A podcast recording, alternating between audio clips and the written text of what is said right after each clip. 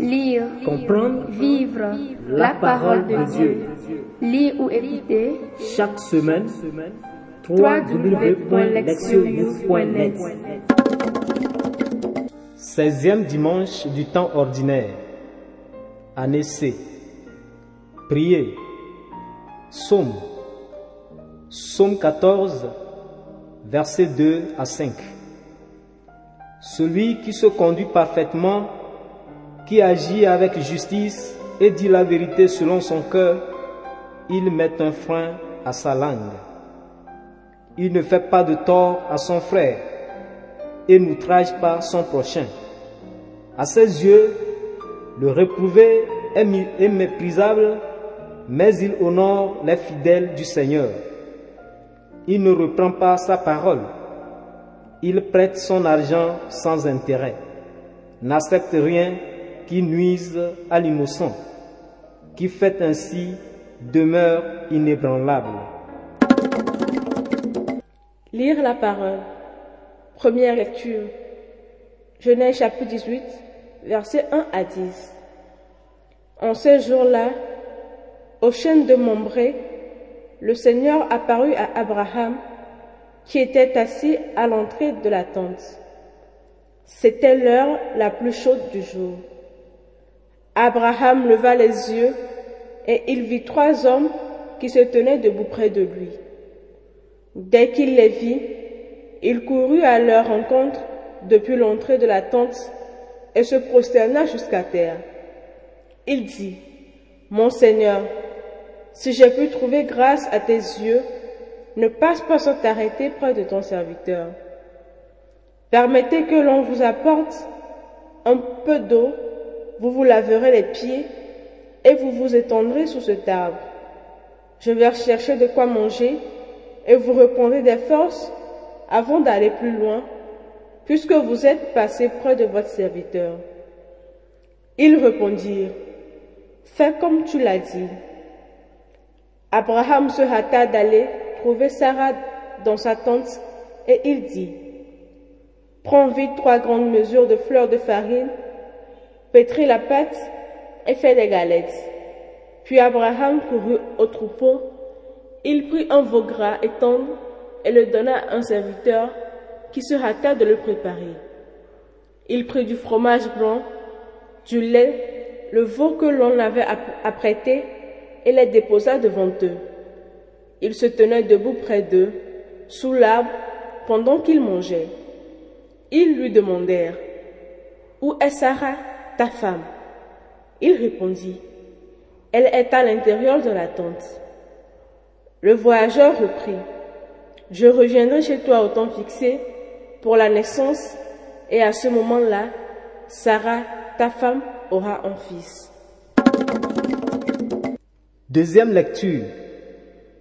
Colossiens 1, versets 24 à 28. Frères, maintenant je trouve la joie dans les souffrances que je supporte pour vous.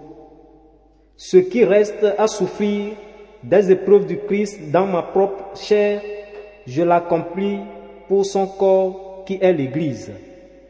De cette Église, je suis devenu ministre et la mission que Dieu m'a confiée, c'est de mener à bien pour vous l'annonce de sa parole, le mystère qui était caché depuis toujours à toutes les générations, mais qui maintenant a été manifesté à ceux qu'il a sanctifiés.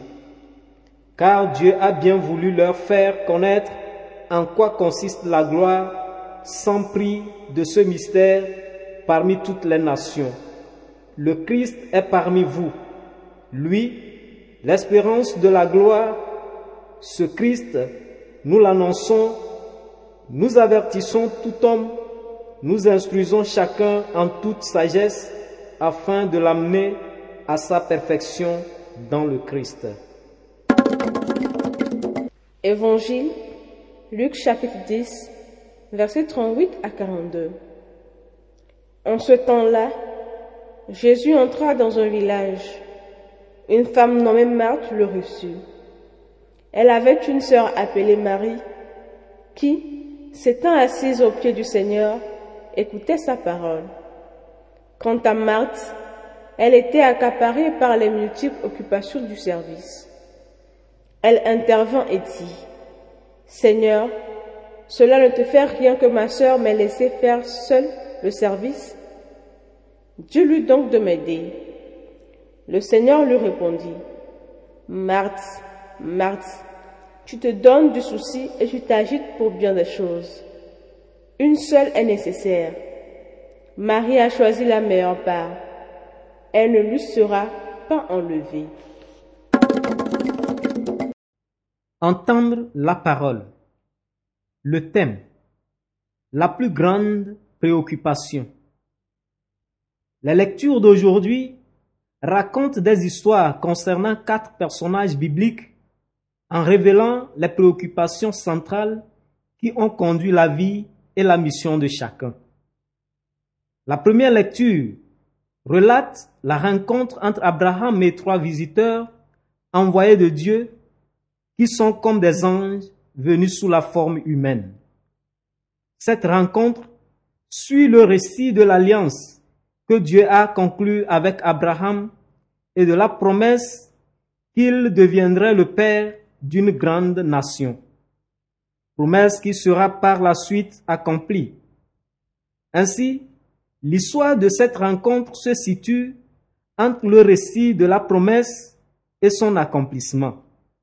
Les trois visiteurs célestes apparaissent près de la tente d'Abraham à midi. Observant les coutumes et les règles de l'hospitalité, Abraham a d'abord invité les voyageurs à lui rendre visite, leur a offert de l'eau pour se laver les pieds de la poussière et leur a ensuite servi du pain comme un rafraîchissement initial. Un repas complet leur est en finale servi à la base de viande, de lait caillé et de lait, ce qui faisait d'Abraham un hôte parfait le point principal de l'histoire est révélé dans les paroles d'invitation d'Abraham. Mon Seigneur, si j'ai pu trouver grâce à tes yeux, ne passe pas sans t'arrêter près de ton serviteur. Abraham sait que l'accueil d'un étranger et l'hospitalité apportent des bénédictions à l'hôte et à son ménage. En invitant les anges en visite et en prenant soin d'eux, Abraham cherchait activement la bénédiction que l'hospitalité pouvait apporter. Il atteignit son objectif. L'ange qui parlait au nom de Dieu déclara que la femme d'Abraham, Sarah, selon la promesse divine, allait bientôt avoir un fils.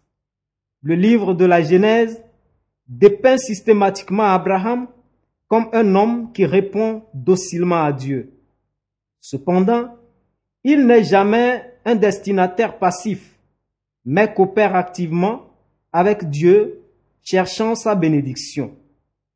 Dans la lecture d'aujourd'hui, il apparaît comme un homme qui fait des pas actifs vers la bénédiction de la paternité en offrant l'hospitalité aux visiteurs célestes.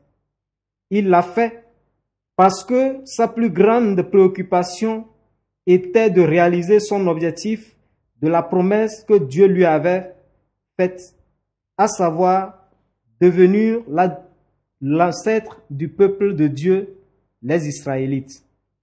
La deuxième lecture contient une sorte de déclaration autobiographique qui relate la compréhension que Paul a de lui-même et de sa mission. Premièrement, Paul informe les lecteurs de sa situation qu'il décrit comme une souffrance. Cela se justifie pleinement car il s'est morfondu en prison et a risqué la mort. Pourtant, comme de son habitude, Paul considère ses souffrances comme un privilège et une raison de se réjouir. Il décrit ses afflictions comme complétant celles qui ont manqué aux afflictions de Christ pour le bien de son corps, c'est-à-dire l'Église. Cette déclaration ne signifie certainement pas que les souffrances et la mort de Christ était en quelque sorte incomplète ou insuffisante et qu'elle manquait d'efficacité. En utilisant le mot manque, Paul fait référence à la portée de la mission du Christ et non son efficacité. La portée du ministère terrestre de Jésus était limitée au peuple juif en Palestine, alors qu'un nombre limité de personnes seulement entendaient et comprenaient son message. Ce que Jésus a accompli dans sa vie et par sa mort devra être annoncé et proclamé au monde entier afin que tous puissent avoir la chance de récolter les fruits de cette mort salvifique et de sa résurrection. C'est le sens que Paul donne à sa mission. Sa mission apostolique auprès des païens est la continuation et l'achèvement de la mission du Christ sur la terre, tandis que son emprisonnement et sa souffrance actuelle sont une preuve supplémentaire qu'il accomplit cette mission à la manière du Christ. Comme Jésus, Paul donne sa vie pour sauver le monde. Paul décrit ensuite plus en détail sa mission en faisant connaître pleinement la parole de Dieu aux païens. Ces étrangers qui ne faisaient pas partie de la communauté de l'Alliance et qui ignoraient Dieu et ses voies reçoivent maintenant la révélation divine que Paul appelle le mystère. Ce mystère, c'est le Christ lui-même, maintenant présent dans son Église comme son chef, Seigneur et Sauveur.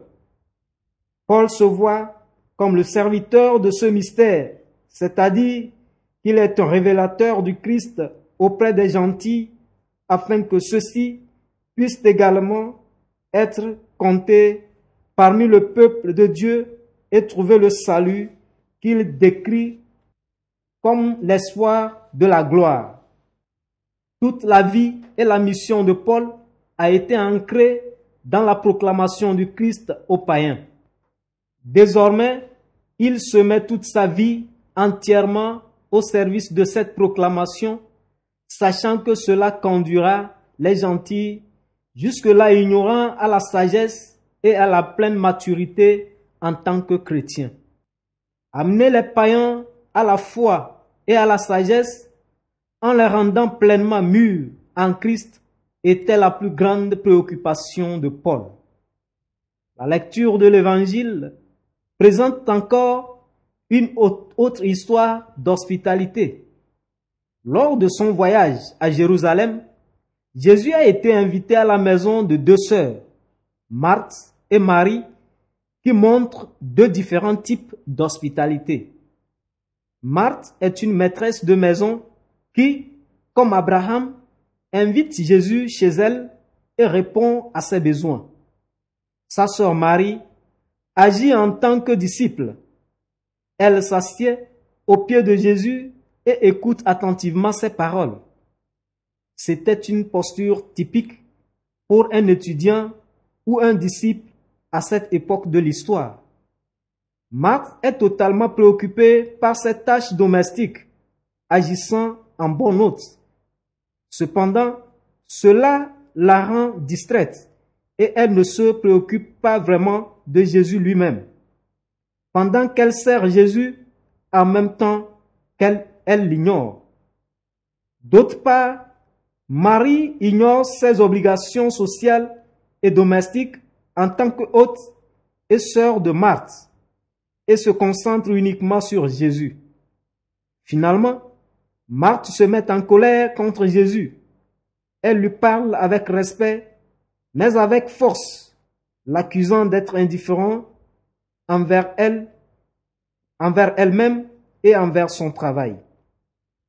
De plus, elle use d'autorité sur Jésus en lui disant ce qu'il devrait commander à sa sœur de faire.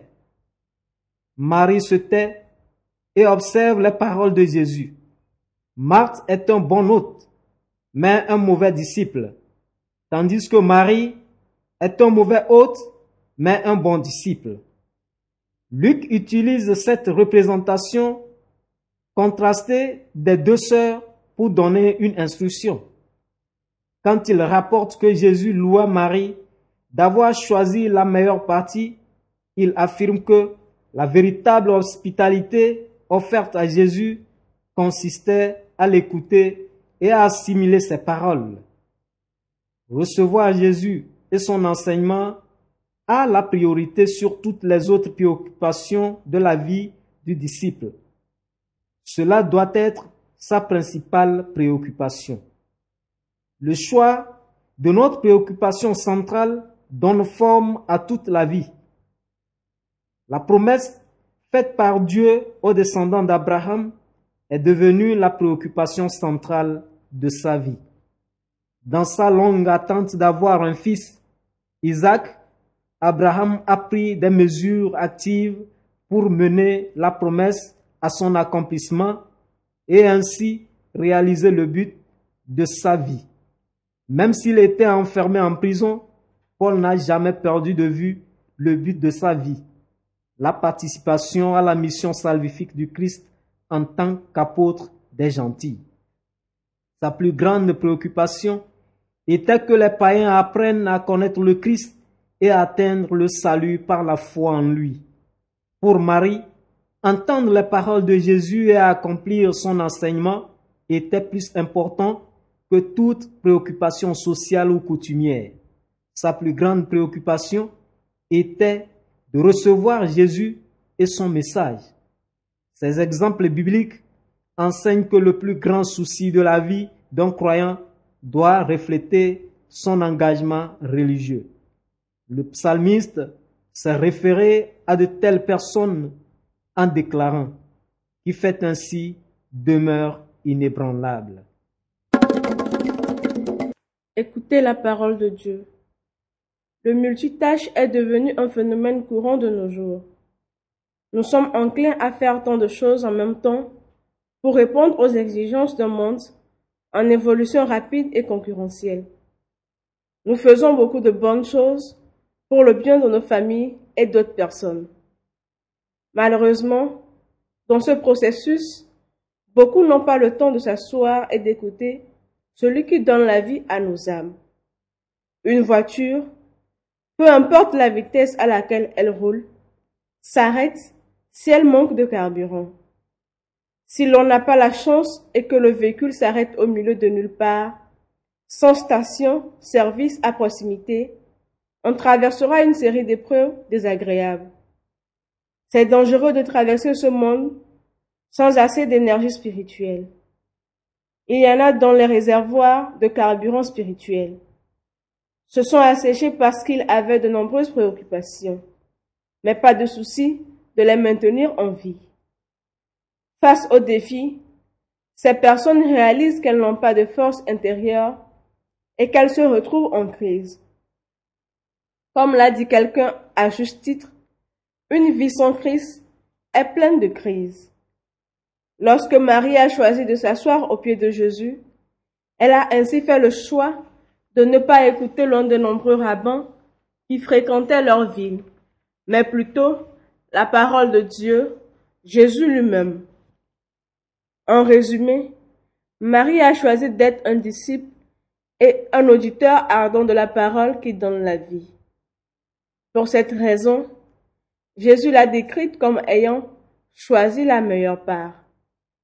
Le même invité, Jésus, qui est entré dans la maison de Marthe et Marie, marche parmi nous et frappe à la porte de beaucoup de cœurs. Contrairement aux autres visiteurs, celui-ci est unique.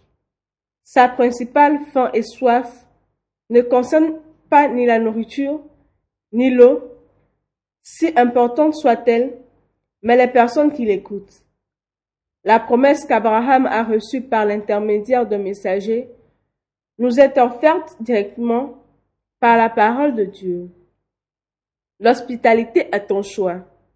Cela implique de prévoir du temps et de l'espace pour pouvoir accueillir une personne dont la présence est significative. Dans ce processus, cela ne concerne pas seulement l'invité, mais surtout l'hôte. Parmi les Dangomba du Ghana, un proverbe dit Restez au soleil et vous aurez chaud. Restez dans de l'eau et vous deviendrez humide. Chaque invité laisse quelque chose derrière. De même, la parole de Dieu affecte ceux qui ont choisi de la suivre. Passer du temps important avec la parole de Dieu rajeunit et revitalise une personne. C'est le secret de la sainteté. Cela vous permet de faire face aux défis de la vie et aussi d'arriver à votre destination dans la vie. En effet, le Christ parmi nous est l'espoir de la gloire. Beaucoup de choses et de gens cherchent à attirer notre attention dans la vie, mais nous avons toujours ce choix sublime de décider qui ou quoi reçoit notre attention. Nous devenons ainsi ce sur quoi nous nous concentrons. Proverbe. Restez au soleil et vous aurez chaud. Restez dans l'eau et vous deviendrez humide. Agir, s'examiner. Quelle est la première chose à laquelle je pense quand je me lève le matin et quelle est la dernière chose à laquelle je pense avant de me coucher? Quelle est ma plus grande préoccupation dans la vie? Est-ce que la parole de Dieu réjouit mon cœur ou est-ce que cela n'a aucun effet sur moi? Répondre à Dieu. J'ai choisi de créer quotidiennement un espace et un temps pour la parole de Dieu dans ma vie, non seulement en lisant la Bible, mais en mettant en pratique la parole de Dieu que j'entends dans la Bible. Répondre à notre monde. Le, le Christ en tant qu'invité désire d'entrer dans les maisons et les cœurs des gens. Je vais réfléchir à un moyen de rendre cela possible pour quelqu'un que je connais et de le mettre en pratique. En tant que groupe, que pouvons-nous faire pour rendre les Bibles accessibles aux gens? Nous mettons la Bible en partie ou en totalité dans nos bureaux et dans des lieux stratégiques des lieux publics avec l'espoir que quelqu'un pourrait la prendre et à y entendre la parole de Dieu. Priez. Père éternel, je me soumets à ta parole et je me donne moi-même à toi aujourd'hui. En attendant chaque jour, renouvelle mes forces. Puis-je pousser des ailes comme un aigle, courir sans me lasser et marcher sans m'évanouir. Accorde-le-moi par Christ notre Seigneur. Amen.